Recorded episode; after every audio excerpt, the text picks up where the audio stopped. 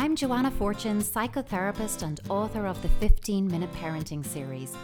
Welcome to 15 Minute Parenting, the podcast where you will learn ways to parent through play. Play is more than blowing bubbles, it is fundamental to your child's development and is the foundation of your relationship with your child. Each episode is 15 minutes long and will cover a different parenting topic. We will start with common scenarios we are all familiar with, from supermarket tantrums to screen time meltdowns. I will share some theory on the topic and end with practical play activities that will help you parent through these issues using my 15 minute parenting model. Thanks for listening. Let's get going. So, this one is a major bugbear of mine. I'm going to come right out and say it at the beginning. I hate homework. I know I sounded like your eight year old child when I just said that there, but let me say it again. I really hate homework. I hate it from a parent point of view and I hate it from a child's point of view. I see it as the biggest hotbed of parent child tensions, and time and again, it is something I hear from the families I work with as something they struggle with day in, day out. In particular, when I start to talk about homework, I think about one little boy in particular, a nine year old who came to see me. He was struggling with his homework immensely um, in that it was taking hours and hours to do it. He couldn't sit and concentrate.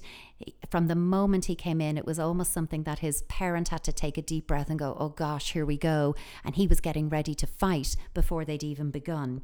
It caused a huge amount of rows that were escalating. His school was insisting it get done. The expectations were that his parents enforce it, but it was just becoming something that wasn't working. He ended up upset, parents ended up upset. The homework wasn't really done, and the bits that were done were done badly. There was nothing in it but everybody going to bed highly tense. And of course, we know what that was doing. His sleep was interrupted. You know, he wasn't getting a restful sleep. There was always this simmering tension between parent and child, and that was having a knock on effect on their relationship as a whole.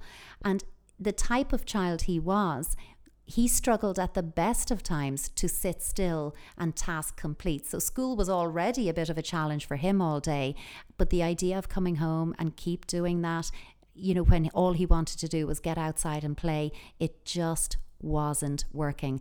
I feel like this story is really relatable. I don't think it's particular to a child who struggles to task complete in school. I think all children are going to struggle to varying degrees, granted, but are going to struggle to come home and sit and do more and more work. So think about it. Who wants to come home after a full day at work and then keep working? No one. So why do we put this upon our children and expect that they do their full day at the office and then take their work home and keep working at home at our kitchen table? Of course they're going to resist. I would resist. The reality is children need to process through play. Play isn't just something nice that children do. You've heard me say that before. Play is essential for them. It is by playing that they get to assimilate all of the stimulus, all of the learning in their day. It's how they draw meaning from it, it's how they integrate it so they can draw on it later on when they need that knowledge to guide and inform the things they do and say. So, in this way, play isn't a break from learning, play is learning. Homework is what gets in the way of that learning. There is also a lack of consistent evidence that it has any benefits for learning in children. So I can't even be convinced that way. Um, and also, when you add into that, for many children, a busy home is not conducive to schoolwork. So that can be super stressful for them it, it's it's almost like, and I would really go on the record and say, I think homework blocks natural creativity and innate curiosity, which we want in our children. We want to encourage in them.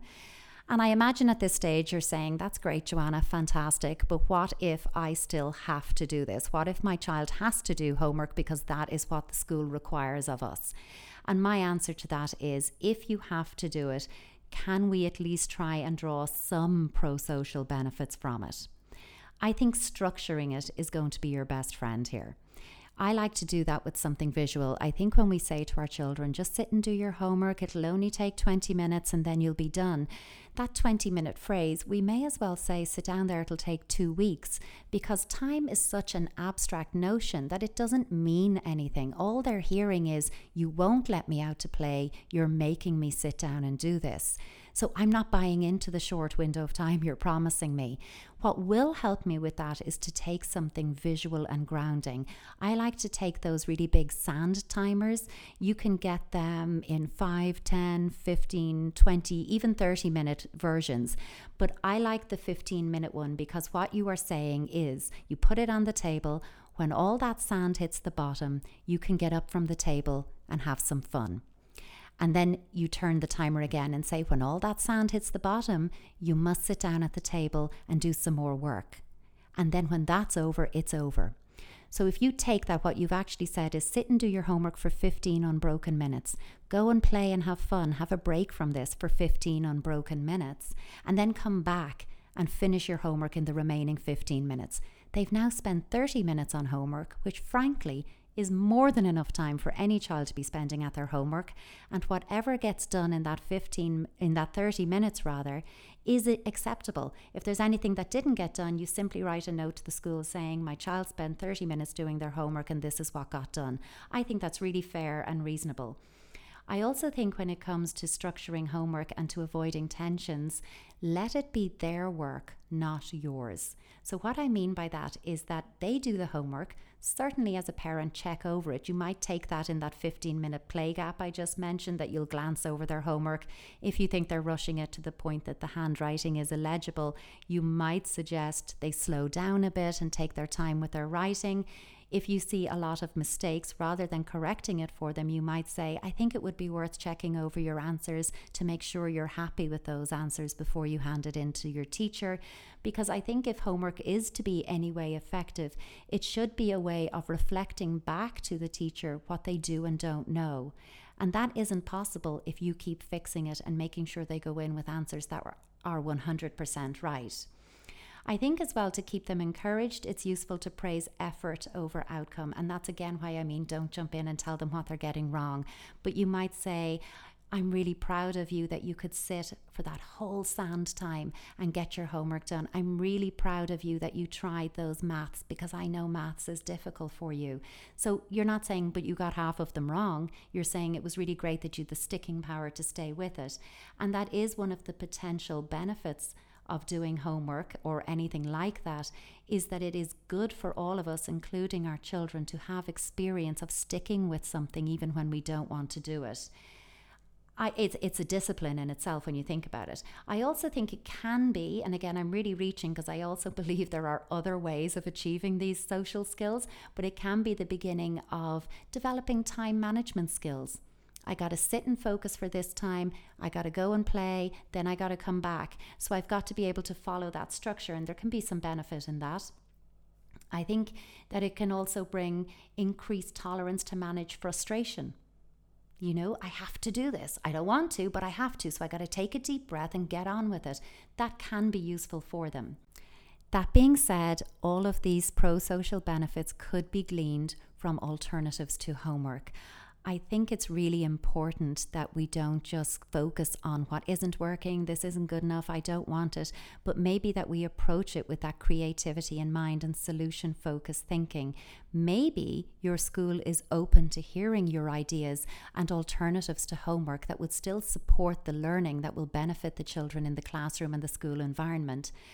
For example, how about suggesting that instead of seated academic cognitive thinking homework exercises that children are set outdoor play as their homework? How about they are challenged to gather and dispose of three to five bits of rubbish they find on their way home and contribute to the environment, which again is going to support their learning? How about instead of homework, the teacher prescribes a family game? Here's a game I want you to play. You can play it in the classroom as a group. You're going to teach everyone when you get home this game and you're going to play it together.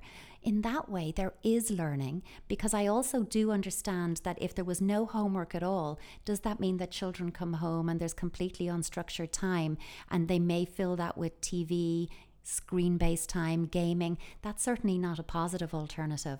And I do think there are positive alternatives. But again, I would encourage you to approach this in a collaborative way and work with your school community, with your teachers on it. So that's my soapbox on homework and creative alternatives to it. But if you are listening and on your way home to have this exact battle and you're wondering, that's great, and I'll certainly give that due consideration, but in the right here, right now, I have a fight on my hands today, then yes, you have my absolute empathy, and that's where I'm going to ask you to start. When in doubt, go to A&E. Not the hospital, acceptance and empathy. Accept that this is hard for your child. Accept that this is frustrating for them and accept that they don't want to do it and respond with empathy. And you say, I understand you don't want to do this. I understand it's hard and you've been working so hard all day at school. You really want to play and I want that for you too. So let's work together to get this done. Let's find a way to make the difficult thing a little bit easier. What's happening there is that's actually grounding and structuring you that will prevent you from getting pulled into their attention and will prevent you getting pulled into the frustration that's going to cause you to flip your lid and lose it so that you end up fighting or shouting or snapping at your child. Then you're going to move into some of those solutions I mentioned at the beginning of this segment, whereby you're going to say, I'm going to set a timer and it's going to say that you sit until the timer is finished, then you get to play, and then when that timer goes again, you come back and you do your homework. Let's try that today and see does it work for us? Or you do the art of compromise. How about we look at all the homework you have and you get to pick which piece you start with and ask them to start with the piece that they are you know, least averse to. They might say, I don't like any of it if you say start with your favorite bit, but ask them to pick the bit that's easiest for them.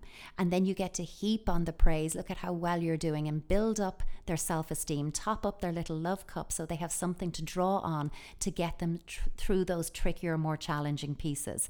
And I think that's enough to focus you on the here and now.